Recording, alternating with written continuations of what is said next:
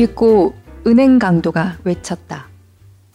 아니요, 아니에요. 나는 강도가 아니에요. 다만 그랬다가 숨을 헐떡이며 번복했다. 음, 어쩌면 강도일 수도 있겠네요. 하지만 여러분은 피해자가 아니에요. 이제는 인질극 비슷하게 되어버렸네요. 거기에 대해서는 참 유감스럽게 생각합니다. 오늘 하루 제 일진이 사납네요. 그 모든 사태가 이렇게 시작됐다.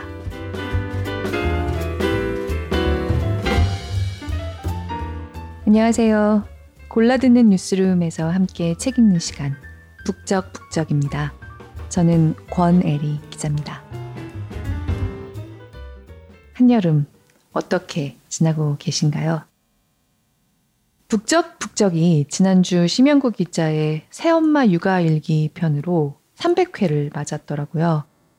오늘이 301번째입니다.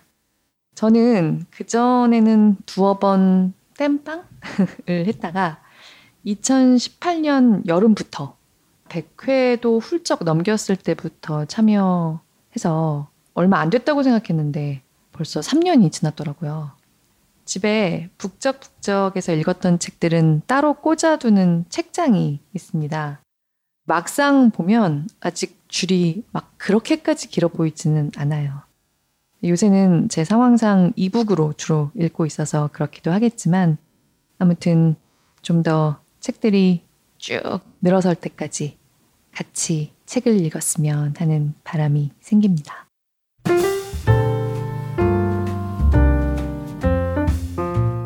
팟빵에 웃으면서 길게 님 북적북적 300회 축하해 주셔서 정말 감사드립니다. 웃으면서 길게 님도 건강한 여름 보내세요. 분지 지역 태생님. 분지 지역 태생님은 북적북적 에피소드들 올라올 때마다 듣지 못하셔도 나중에라도 다 찾아 들어주시는 것 같아요. 정말 고맙습니다. 바쁜 일이 생긴 모양인데 뭐든 잘 해결하고 있으셨으면 좋겠네요. 네이버 오디오 클립에 에너지를 올려라 님. 제가 3주 전에 읽었던 언니 나랑 결혼할래요? 아주 유쾌하게 들었다고 말씀해 주셨습니다. 성 정체성이든 또는 다른 무엇이든 간에 다양성을 품는 건강한 사회가 되었으면 좋겠다고 얘기해 주셨는데 정말 밑줄 두 번 긋고 싶어지는 댓글이었어요. 들어주시는 모든 분들 정말 감사드립니다.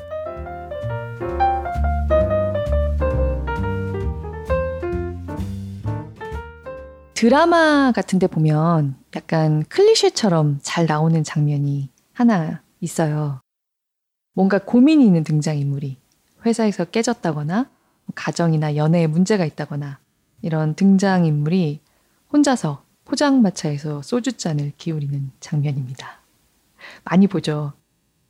근데 어렸을 때는 그 모습을 정말 드라마를 위한 그냥 연출을 위한 연출이라는 느낌으로 받아들였던 것 같아요. 지금 생각해 보면. 그런데 이걸 깨달았을 때, 아, 내가 진짜 어른은 어른이구나. 성인이구나. 그걸 실감했습니다, 저는. 포장마차에서 혼자 소주잔을 기울이는 것으로 밖에는 달랠 수 없는 순간들이 있는 게 어른이다. 라고 저도 모르게 공감하고 있는 스스로를 발견했을 때요. 사실 저는 아직은 포장마차에서 혼자 소주잔을 기울여 본 적은 없습니다. 근데 그건 그냥 상황이랑 취향의 문제고 제 나름의 나홀로 포장마차라고 할 수 있는 순간들은 물론 있었습니다. 아마 지금 북적북적 들어주고 계신 분들도 자기만의 나홀로 포장마차가 한 대씩 있을 겁니다. 어른은 더 어린 사람이 본받을만 하고 좀 인생의 이치를 깨달은 것 같은 멋진 어른까지는 되지 못하더라도 아무튼 어른이라고 하면 남한테 말하지 않거나 말할 수 없는 것들이 말할 수 있는 것들보다 훨씬 더 많아지죠. 이른바 징징댈 수가 없잖아요. 징징대 받자라는 생각도 점점 더 커지고요. 그냥 뭐가 됐든지 간에 혼자서 삼키는 게 당연한 것이 되는 상태. 그게 어른인 것 같아요. 오히려 작은 불평이나 불편은 친구나 가족과 나눌 수 있어도 정말 가슴을 짓누르는 문제들은 혼자서 처리하거나 혹은 결국 그 문제들에 짓눌려진 채로 일단 버티고 견디고 지나가야 하는 상태. 그런 게 어른의 상태인 것 같습니다. 그래서 오늘 함께 읽고 싶은 책에서 이 구절을 보았을 때 아, 이거는 이번 주에 읽어야겠다는 생각을 붙였습니다. 이런 대사가 나와요. 제가 임신했을 때 엄마가 처음 하신 말씀이 이제 너는 벽장에서 울 줄 알아야 한다. 애들 앞에서 울면 애들이 겁에 질리거든. 이런 대사가 나옵니다. 이거야말로 어른의 정의를 요약한 대사 같지 않나요? 그런데 요약에서 그치지 않고 사실은 공감이라는 방식으로 위로까지 건네고 있는 대사입니다. 어른들은 어른이 되면 다 알게 되죠. 울지 않게는 안 된다는 것을. 벽장 안에서 혼자 울게 된다는 걸요. 이 대사를 읽는 것만으로도, 그래, 너도 그렇구나. 알아. 나도 그래. 라고 작가가 이 책이 말해주는 것 같더라고요. 오늘 함께 읽고 싶은 책은 스웨덴의 인기 작가 프레드릭 베크만의 장편 소설 불안한 사람들입니다. 우리나라에서도 이 작가의 오베라는 남자가 베스트셀러가 되면서 좋아해 주시는 분들이 많은 작가죠. 프레드릭 베크만의 최신작 불안한 사람들은 은행 강도라는 호칭을 부여해 주기에는 2% 모자란 은행 강도와 이 강도의 인질이 돼버린 사람들, 그리고 이 강도를 잡고 인질들을 조사해야 하는 경찰들의 이야기입니다. 이들 모두가 주인공입니다. 먼저, 왜 이 강도는 은행 강도가 되기에는 2% 모자랄 수밖에 없는가? 그리고 어떤 사람들이 인질이 되었는가? 책의 앞부분 몇 대목을 이어서 읽어보겠습니다. 낭독을 허락한 출판사 다산책방에 감사드립니다.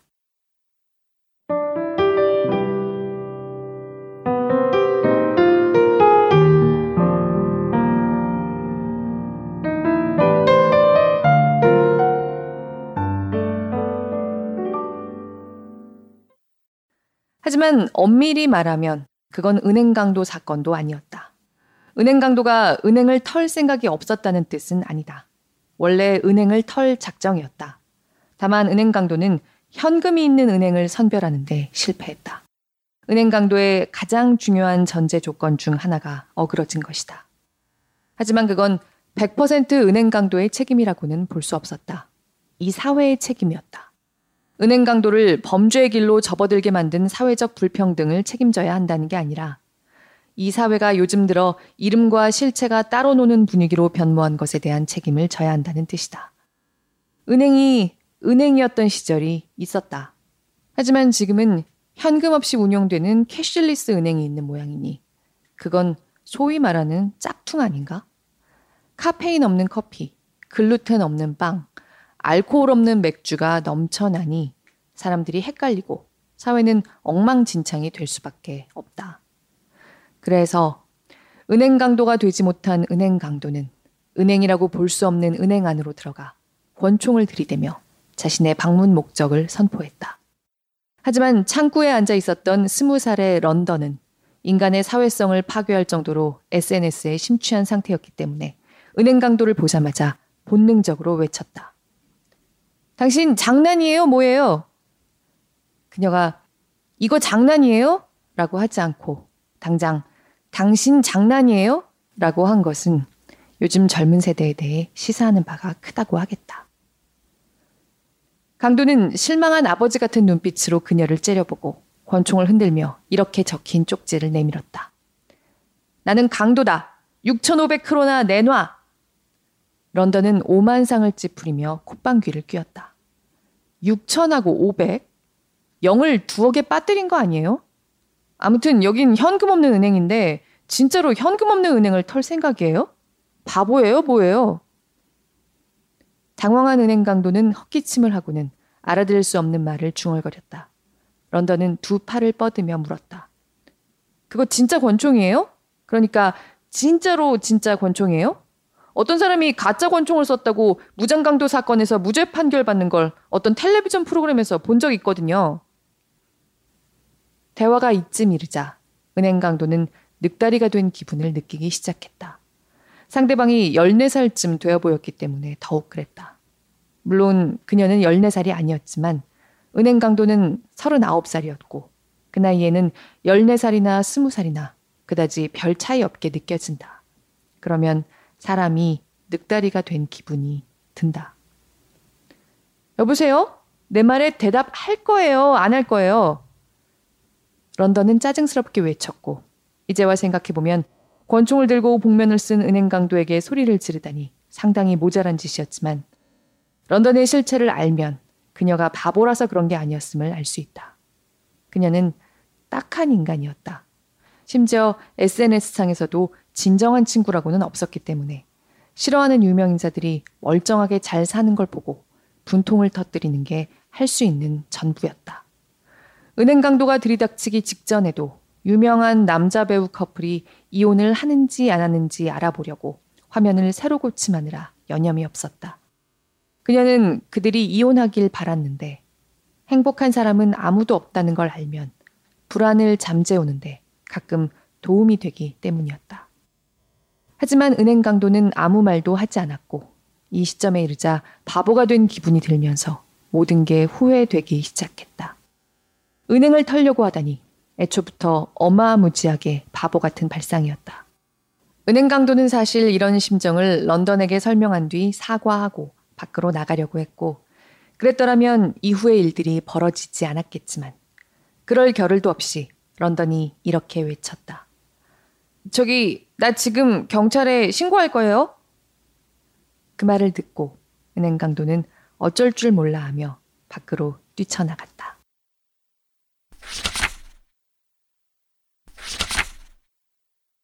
진실은 무엇일까? 진실은 뭔가 하면 은행 강도가 성인이었다는 것이다. 그것보다 더 은행 강도의 특징을 여실히 드러내는 대목은 없다. 어른이 되는 것이 끔찍한 이유는 아무도 우리에게 관심이 없고 앞으로는 스스로 모든 일을 처리하고 세상이 어떤 식으로 돌아가는지 파악해야 한다는 것을 깨닫는 순간이 찾아오기 때문이다. 일을 하고 공과금을 납부하고 치실을 쓰고 회의에 늦지 않고 줄을 서고 서식을 작성하고 케이블과 씨름하고 가구를 조립하고 자동차 타이어를 교체하고 전화 요금을 내고 커피 머신을 끄고 아이들 수영 수업을 잊지 않고 신청하고 아침에 눈을 뜨면 일상이 우리 머리 위에 잊어버리지 마와 잘 챙겨로 이루어진 폭탄을 새롭게 투하하려고 기다리고 있다. 내일이면 또 다른 폭탄이 위에서 쏟아질 것이기에 우리는 여유롭게 생각하거나 숨을 돌리지 않고 그냥 일어나서 그 산더미를 헤치고 나아가기 시작한다. 회사나 학부모 간담회나 길거리에서 가끔 주위를 두리번거리다가 남들은 뭐가 어떻게 돌아가는지 제대로 아는 것 같다는 사실에 경악한다. 아는 척 해야 하는 사람은 나뿐이다. 남들은 여러 가지를 감당할 여유가 되고 여러 가지를 잘 다룰 줄 알며 그러고도 에너지가 남아서 더 많은 것을 처리할 수 있다. 그리고 남의 집 아이들은 모두 수영을 할 줄 안다. 하지만 우리는 아직 어른이 될 준비가 되지 않았다. 누군가가 진작 우리를 말렸어야 했다. 진실은 무엇일까? 진실은 뭔가 하면 은행 강도가 길거리로 뛰쳐나갔을 때 경찰 하나가 마침 그 앞을 지나갔다는 것이다. 나중에 밝혀졌다시피 무전상으로 아직 경보가 발령되지 않았고 스무 살의 런던과 응급 콜센터 직원이 한참 동안 서로 티격태격했기 때문에 은행 강도를 잡으러 출동한 경찰이 없었다. 은행 강도가 길거리에서 마주친 경찰은 경찰이 아니라 주차 단속원이었고 은행 강도가 전전긍긍하지 않고 유심히 살폈다면 누가 봐도 경찰이 아닌 게 확연했을 터라 다른 탈출 전략을 동원했을지 모른다. 그랬더라면 이 이야기는 훨씬 짧아졌을 것이다. 하지만 은행 강도는 맨 처음 눈에 띈 열린 문으로 달려 들어갔고 계단이 나오자 그 계단을 올라가는 것 말고는 딱히 대안이 없었다. 꼭대기층에 다다르고 보니 한 아파트 문이 열려 있기에 숨을 헐떡이고 땀을 뻘뻘 흘리며 안으로 들어갔는데 은행 강도들이 쓰는 스키 마스크가 빗두름해져서 한쪽 눈으로만 앞을 볼 수 있었다. 그제야 은행 강도는 현관홀에 신발이 가득하고 아파트는 신발을 벗은 사람들로 가득하다는 것을 알아차렸다.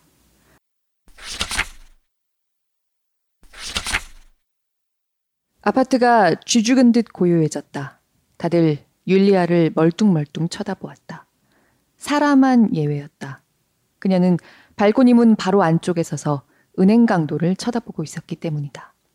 1초가 지나고 2초가 지나는 동안 그 안에서 사라 말고는 어느 누구도 앞으로 무슨 일이 벌어지려는지 알아채지 못했다. 그러다 잠시 후에 안나레나도 홀에서 스키 마스크를 쓴 형체를 발견하고는 큰 소리로 외쳤다. 어머, 어떡해! 강도가 들었어요! 모두들 일제히 입을 벌렸지만 아무 소리도 냈지 않았다. 인간이 공포를 느끼면 권총을 보는 순간 온몸이 마비되고 뇌에서 내보내는 가장 중요한 신호 외의 모든 것을 차단하며 배경의 모든 소음을 죽일 수 있다. 다시 1초가 지나고 또 1초가 지나는 동안 들린 소리라고는 그들의 심장이 뛰는 소리뿐이었다. 처음에는 심장이 멈추었다가 쿵쾅거린다. 처음에는 무슨 일인지 몰라 충격을 느끼고 그 다음에는 무슨 일인지 정확히 알게 되면서 충격을 느낀다.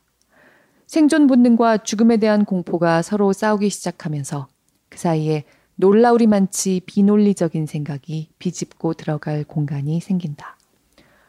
권총을 보며 우리 애들은 어떻게 될까가 아니라 오늘 아침에 내가 커피 머신을 껐던가 하는 생각이 드는 것도 특이한 현상은 아니다.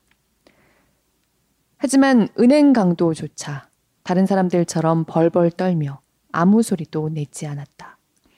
어느 정도 시간이 지나자 충격이 점점 혼란으로 바뀌었다. 안나레나가 더듬거리며 물었다. 우리를 강탈하려고 들어온 거 아니에요? 은행 강도는 반박하려는 기미를 보였지만 그럴 겨를도 없이 안나레나가 로게르를 초록색 커튼이라도 되는 듯이 잡아당기며 외쳤다. 돈 꺼내, 로게르! 로게르는 미심쩍어하며 눈을 가늘게 뜨고 은행 강도를 바라보았고 복잡한 내적 갈등에 휩쓸린 기색이 역력했다. 엄청난 구두쇠이기도 했지만 개조의 여지가 이토록 무궁무진한 아파트에서 죽는다는 것도 영 마뜩치가 않았던 것이다. 그래서 그는 뒷주머니, 로게르 같은 남자들은 항상 거기다 지갑을 넣고 바닷가에서만 신발 속에 넣는다. 뒷주머니에서 지갑을 꺼냈지만 안에 쓸만한 게 아무것도 없었다. 그래서 가장 가까이 있는 사람에게 혹시 현금 있어요? 라고 물었는데 그게 하필 발코니 문가에서 지켜보던 사라였다. 사라는 충격을 받은 표정이었다. 권총 때문이었는지 로게르의 질문 때문이었는지는 판단하기가 쉽지 않았다. 현금? 아니, 내가 마약 딜러로 보여요? 은행 강도는 땀에 전 마스크에 뚫린 구멍의 위치를 계속 바로잡아가며 눈동자를 이리저리 휙휙 돌렸다. 이윽고 은행 강도가 외쳤다. 아니요, 아니에요. 나는 강도가 아니에요. 다만, 그랬다가 숨을 헐떡이며 번복했다. 음, 어쩌면 강도일 수도 있겠네요. 하지만 여러분은 피해자가 아니에요. 이제는 인질극 비슷하게 되어버렸네요. 거기에 대해서는 참으로 유감스럽게 생각합니다. 오늘 하루 제 일진이 사납네요. 그 모든 사태가 이렇게 시작됐다.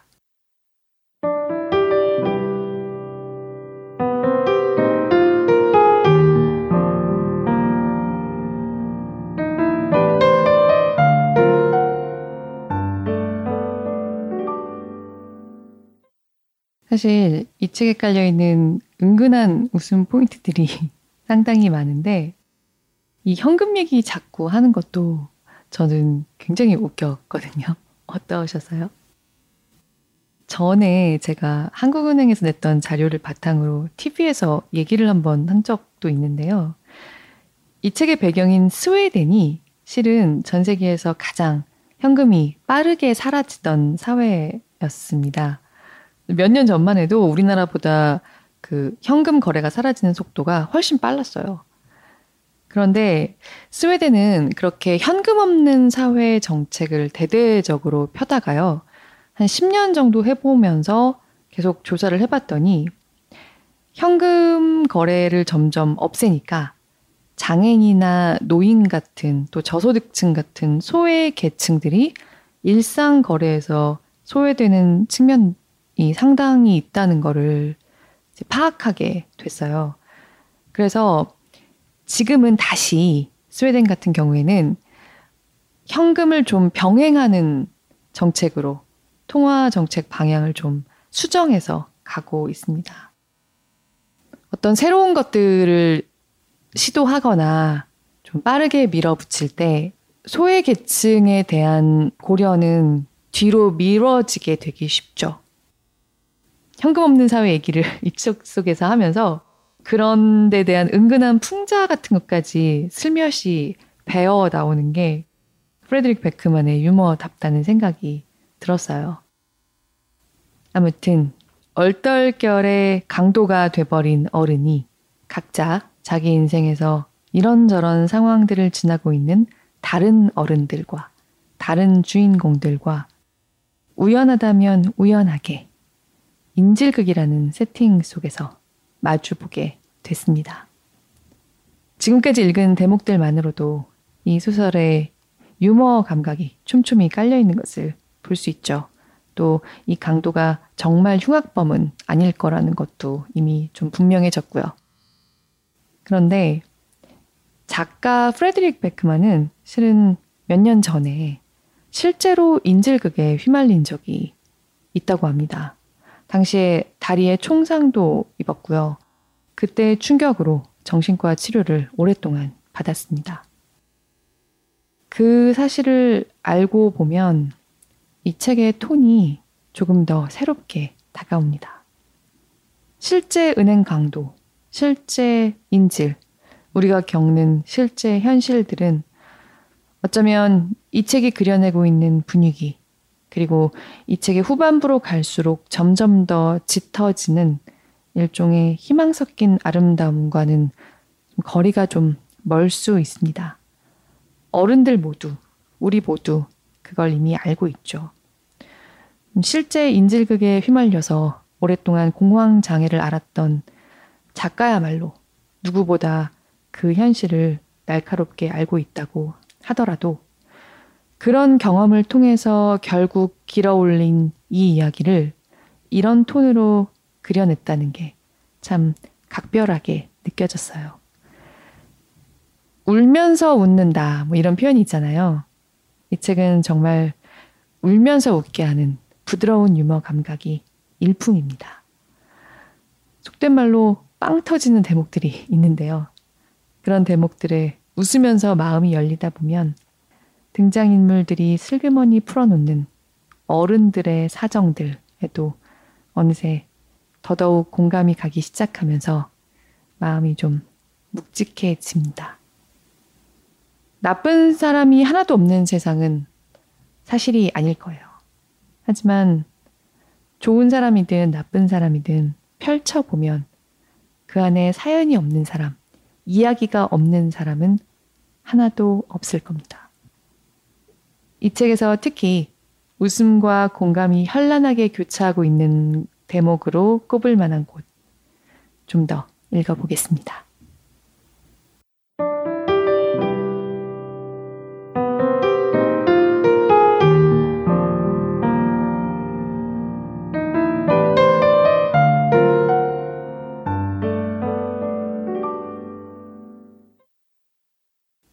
율리아가 화장실 문을 턱으로 가리키고 은행 강도를 향해 손을 내밀며 요구했다.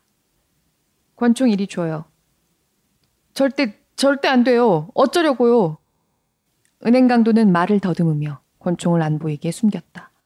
그게 권총이 아니라 새끼 고양이이며 누가 지나가는 새끼 고양이를 보았느냐고 묻기라도 한 듯이.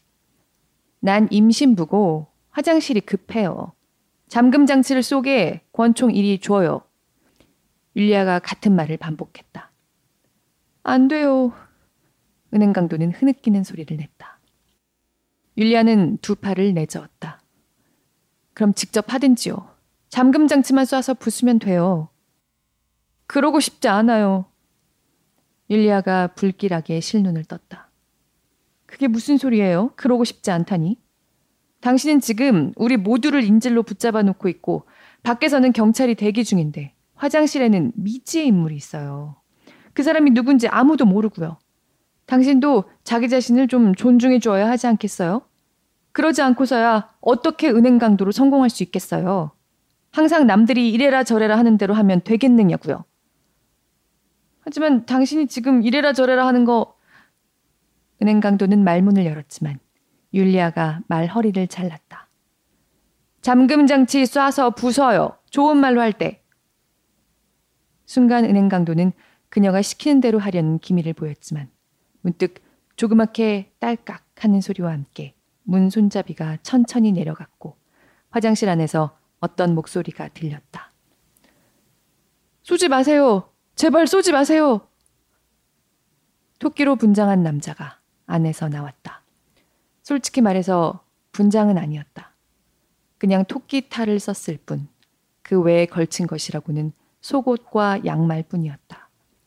50대로 보였고, 애둘러 표현하자면 옷과 맨살의 비율이 그에게 유리하게 작용하지 않고 있었다. 해치지 말아주세요. 나는 그냥 맡은 일을 하고 있었을 뿐이에요.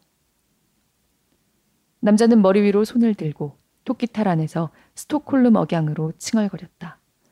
그는 짐과 야크가 바보를 지칭할 때 쓰는 스톡홀름 출신이 아니라 거기서 나고 자란 진짜 스톡홀름 출신이었다.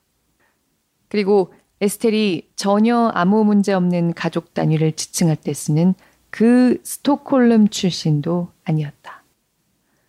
어쩌다 보니 토끼의 탈을 쓰고 말을 하게 된 평범한 스톡홀름 출신이었다. 저 사람들한테 쏘지 말라고 얘기해줘요, 안나레나. 모두 침묵에 휩싸였고 그중 최고는 로게르였다. 그는 안나레나를 빤히 쳐다보았고 그녀는 그의 놀란 시선을 피하며 토끼를 빤히 쳐다보는 한편 울면서 손가락을 허리춤에서 퍼덕였다. 그녀는 남편의 놀란 얼굴을 얼마 만에 보는지 기억이 나지 않았다. 이건 오랜 부부 사이에서는 벌어지면 안 되는 일이었다. 인생에서 딱 하나만큼은, 딱 한 명만큼은 당연하리만치 믿고 의지할 수 있는 사람이 있어야 하지 않은가. 안나레나는 바로 이 순간 로게르의 입장에서는 그것이 무너졌다는 것을 알았다. 그녀는 체념한 목소리로 속삭였다. 해치지 말아요. 레나르트예요. 아는 사람이야? 로게르가 흥분한 목소리로 물었다. 안나레나는 슬픈 표정으로 고개를 끄덕였다. 음, 하지만 당신이 생각하는 그런 사이는 아니야, 로게르. 저 사람도, 저 사람도, 로게르는 끙끙대다. 마침내 난감한 단어를 내뱉었다. 이 집에 관심 있는 사람이야? 안나레나는 차마 대답하지 못했다. 로게르가 몸을 빙글 돌려 화장실 문을 향해 휘청휘청 다가갔는데 그 기세가 어찌나 무시무시했던지 그가 토끼 목을 조르지 않도록 율리아와 로가 온 힘을 다해 막아야 했다. 내 아내가 우는 이유가 뭐야? 당신 뭐야? 이 집에 관심 있는 사람인가? 당장 대답해! 로게르는 고함을 질렀다. 그는 즉각적인 대답을 듣지 못했고 그걸 보고 안나레나도 심란해졌다. 회사에서 로게르는 항상 존경받는 중요한 사람이었고 상사들도 그의 말에 귀를 기울였다. 은퇴 생활은 로게르 스스로 원한 것이 아니라 갑자기 주어진 것이었다. 처음 몇 달 동안 그는 어떨 때는 하루에도 몇 번씩 차를 몰고 회사 앞을 지나곤 했다. 직원들이 그 없이 버티지 못한다는 증거를 보고 싶었기 때문이다. 그런 증거는 하나도 보이지 않았다. 그는 대체 불가능한 존재가 전혀 아니었다. 그래서 그는 집으로 돌아갔고 회사는 계속 존재했다. 그런 깨달음이 로게르에게는 엄청난 부담이었고 이로 인해 그는 느려졌다. 대답해! 그는 토끼에게 따지고 들었지만 토끼는 탈을 벗느라 여념이 없었다. 머리에 걸려서 잘 벗어지지 않는 모양이었다. 땀방울이 정말이지 매력 없는 핀볼 게임처럼 그의 맨등을 따라 이쪽 털에서 저쪽 털로 튀었고 이제는 속옷마저 살짝 흘러내렸다. 은행 강도는 잠자코 옆에 서서 지켜보았다. 사라는 피드백을 줘야 할 순간이라는 생각이 들었는지 은행 강도를 떠밀었다. 아무것도 안 할 거예요. 어쩌라고요? 은행 강도는 어리둥절해 했다. 분위기를 주도해 봐요. 무슨 인질범이 그래요? 사라는 따져 물었다. 난 인질범이 아니라 은행 강도예요. 은행 강도는 징징거렸다. 그게 훌륭한 선택이었던 걸로 밝혀졌나요? 네? 제발 다그치지 말아요. 아, 그냥 토끼를 쏘고 상황을 정리해요. 그러면 존경을 좀 받을 수 있을 거예요. 다리를 쏘면 돼요. 안 돼요! 쏘지 말아요! 토끼가 비명을 질렀다. 나한테 이래라 저래라 하지 말아요. 은행 강도가 말했다. 저 사람이 경찰일 수도 있어요. 사라가 넌지시 말했다. 그래도 그럼 총을 나한테 넘겨요. 안 돼요. 사라는 무심하게 토끼를 돌아보았다. 당신 뭐예요? 경찰이에요? 뭐예요? 대답해요. 안 그러면 쏠 거예요. 여기서 총을 쏘는 사람은 나예요. 아니, 나는 총을 쏘지 않을 거라고요. 은행 강도가 항변했다. 사라는 생색을 내며 은행 강도의 팔을 토닥였다. 음, 그럴 리가요. 그럴 리가요. 은행 강도는 좌절감에 발을 굴렀다. 내 말을 듣는 사람이 없네? 당신들은 최악의 인질이에요. 먼저 그의 어깨가 축 처졌고 뒤를 이어 안팎의 모든 곳에서 힘이 풀렸다. 그는 바닥을 쳐다보며 속삭였다. 얼마나 된 거야? 당신이랑 이, 이 빌어먹을 토끼의 관계가. 1년. 안나레나는 대답했다. 1년? 그러지 마, 로게르. 오로지 당신을 위한 선택이었어. 로게르는 절망과 당혹으로 턱살이 떨리고 입술이 달싹였지만 모든 감정이 그 안에 계속 갇혀 있었다. 토끼탈을 쓴 남자는 이때다 싶었는지 귀에 박히도록 강한 스톡홀름 억양으로 설명을 시도했다. 저기요, 록. 로그라고 불러도 되겠죠? 기분 나빠하지 말아요. 나한테 기대는 여자들이 많아요. 남편을 설득하기 어려운 일을 나는 기꺼이 해주거든요. 로게르의 얼굴이 한데 일그러졌다. 어떤 일을? 둘이 서로 어떤 관계야? 사업 파트너입니다. 제가 전문가예요. 토끼는 바로 잡았다. 전문가? 돈까지 내가 몇 저자랑 잤어? 안나레나? 로게르는 외쳤다. 안나레나의 눈이 두 배로 커졌다. 당신 미쳤어? 그녀가 나지막이 쏘아붙였다. 토끼는 오해를 풀려고 로게르에게 좀 더 가까이 다가갔다. 아니요, 아니요. 그런 전문가 말고요. 저는 누구랑 자고 그런 사람 아니에요. 직업적으로는요. 저는 오픈하우스 현장을 어지럽히는 전문 회방꾼이에요. 여기 제 명함이에요. 토끼는 한쪽 양말 안에서 명함을 끄집어냈다. 주식회사 선이 없는 레나르트라고 적혀 있었다. 주라는 단어를 보면 멀쩡한 사업체임을 알 수 있었다. 안나레나는 입술 안쪽을 씹으며 말했다. 맞아. 레나르트가 나를 도와주고 있었어. 우리를 도와주고 있었어. 이게 도대체 로게르는 외쳤다. 토끼는 의기양양하게 고개를 끄덕였다. 맞아요, 록. 저는 어떨 때는 알코올 중독에 걸린 이웃 주민이 되기도 하고 또 어떨 때는 오픈하우스가 열리는 아파트에 바로 윗집을 빌려서 볼륨을 아주 크게 틀어놓고 야한 영화를 보기도 하죠. 하지만 이번이 가장 비싼 패키지였어요. 그는 흰 양말과 속옷을 거쳐 맨 가슴과 아직까지 벗지 못한 토끼 탈을 차례대로 가리켰다. 이건 똥 싸는 토끼예요. 프리미엄 패키지고요. 이걸 주문하면 제가 남들보다 먼저 아파트로 몰래 들어가 화장실에 숨어요. 다른 구매 희망자가 문을 열면 토끼 탈을 쓴 알몸의 남자가 변기에 앉아서 볼일을 보고 있게 말이죠. 사람들은 그때의 충격을 절대 잊지 못하거든요. 이사하면 긁힌 바닥이나 보기 싫은 벽지는 없을 수 있어요.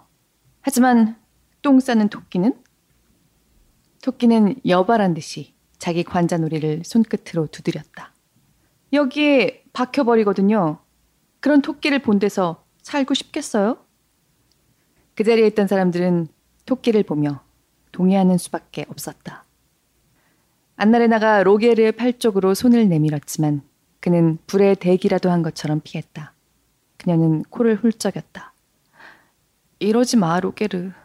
이번 세기 초에 지어져서 얼마 전에 리모델링된 아파트를 작년에 보러 갔을 때 술 취한 옆집 사람이 느닷없이 들이닥쳐서 구경 온 사람들한테 볼로네제 스파게티 던졌던 거 기억하지? 로게르는 상당히 기분 나빠하며 요란하게 콧방귀를 뀌었다. 당연히 기억하지. 그 아파트를 시세보다 싸게 32만 5천 크로나에 샀잖아. 토끼가 기뻐하며 고개를 끄덕였다. 자랑하고 싶지는 않지만 술에 취해 스파게티를 던지는 옆집 사람이 가장 인기가 많은 캐릭터죠. 로게르는 안나레나를 빤히 쳐다보았다. 그러니까 하지만 내가 부동산 중개업자랑 밀고 당긴 건 다 뭔데? 내 온갖 작전은? 안나레나는 그와 눈을 맞추지 못했다.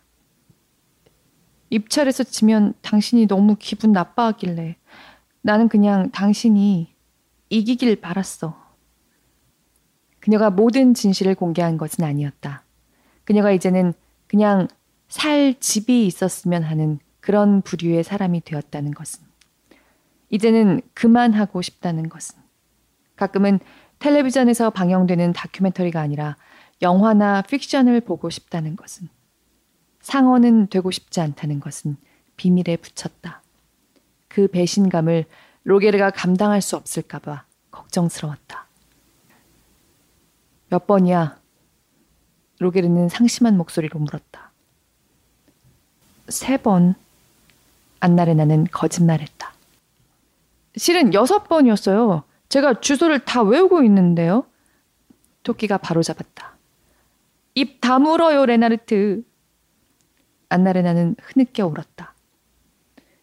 레나르트는 순순히 고개를 끄덕이고 토끼탈을 다시 이리저리 밀고 당기기 시작했다. 한참 동안 그 일에 열중하다가 이렇게 선포했다. 방금 전에 조금 헐거워진 것 같아요. 로게르는 신발 안에서 발가락을 단단히 웅크린 채 바닥만 빤히 내려다 보았다.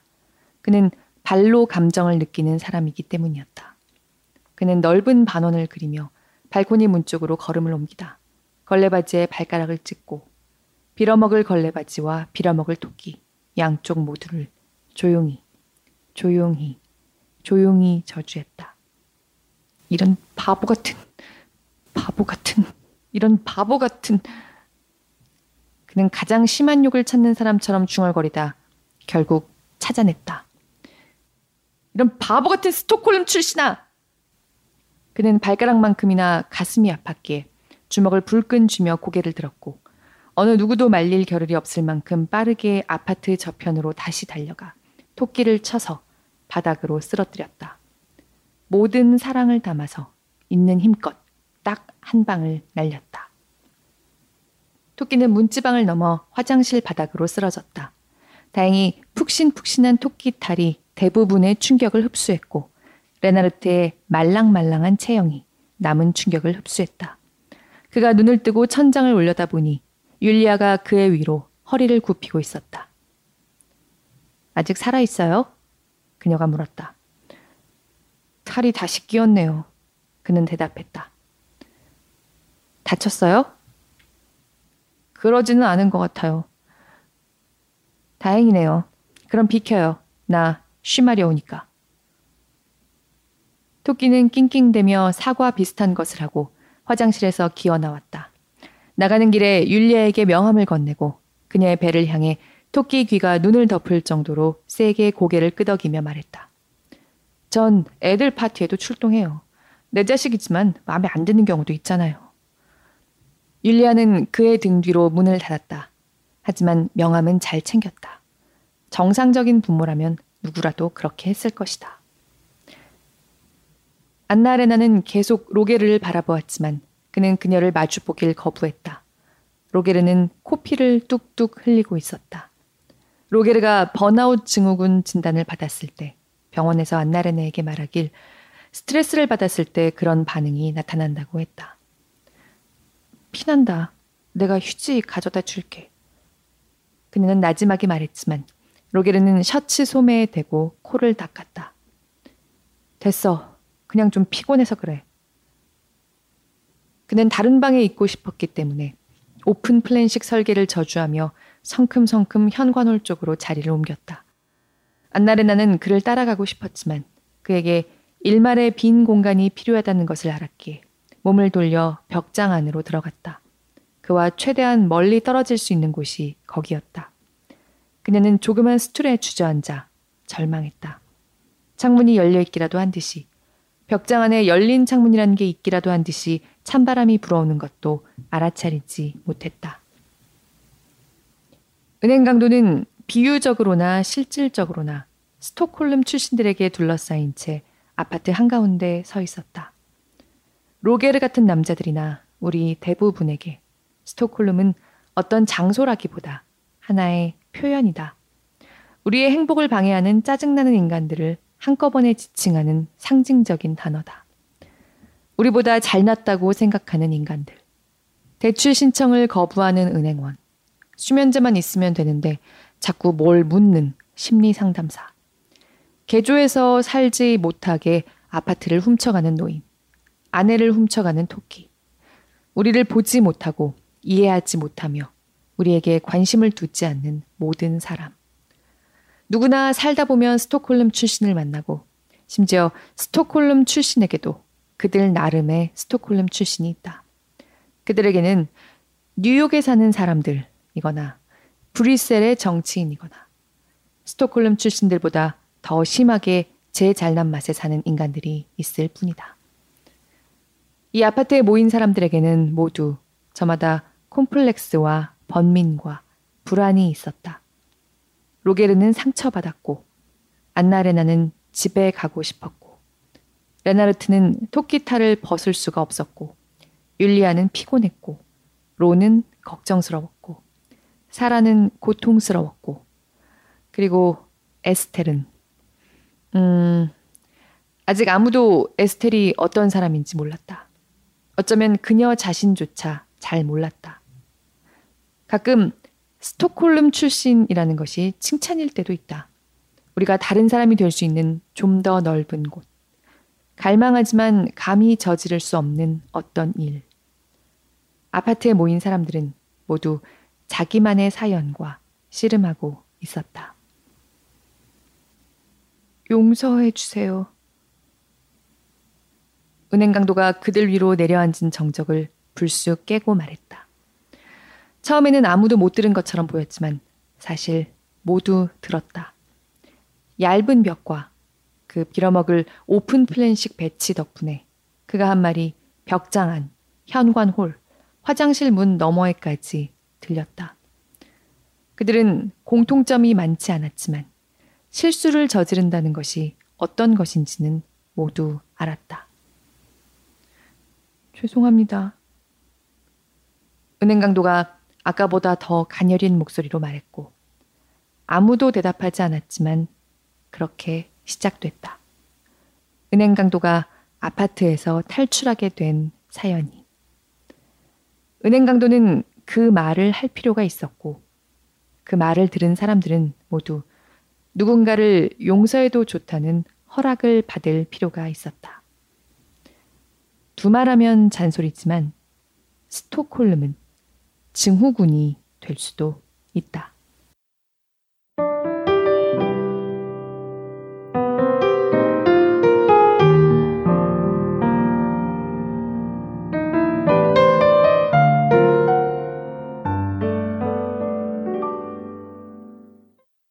이제 인질들이 단체로 스톡홀름 신드롬 증상을 보이면서 은행 강도를 도와주게 되리라는 것은 이제 모두 짐작할 수 있습니다.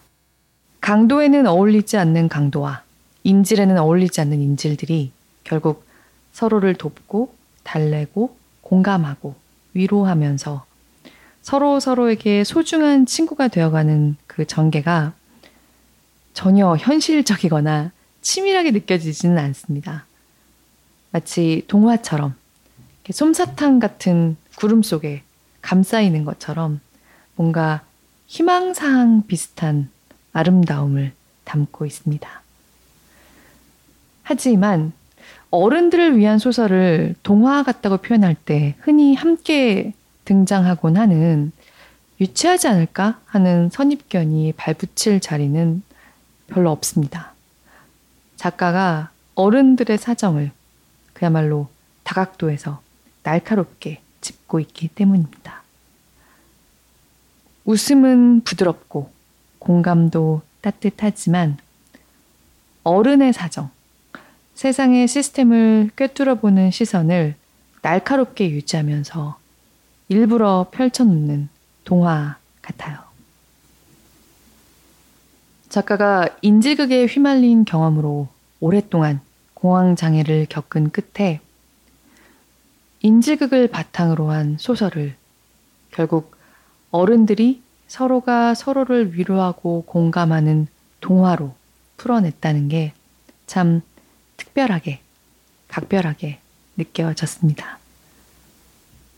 포장마차에서 혼자 소주 한 잔을 기울인다고 어른의 문제가 해결되지 않는다는 걸 모르는 어른은 없을 겁니다.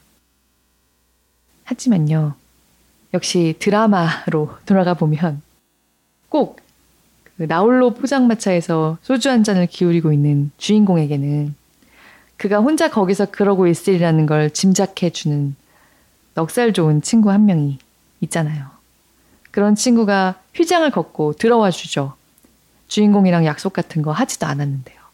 그리고 둘이서 그 포장마차에서 한 잔씩 나눕니다. 어쩌면 현실에는 그런 친구, 내가 포장마차에 혼자 앉아 있다는 걸 알아주는 친구 한 명이 없는 사람이 더 많을지도 모르지만 바로 그런 친구 같은 손길이 되겠다고 작정한 책. 그런 재미와 위로를 작정하고 내어주는 소설입니다. 나 혼자 앉아있는 포장마차에서 은근히 누군가 휘장을 걷고 들어와 주길 바라는 것 같은 마음이 들 때, 그런 친구가 필요할 때, 이 책을 한번 선택해 봐 주시면 좋겠다. 끝까지 읽어 봐 주시면 좋겠다고 생각해 봅니다.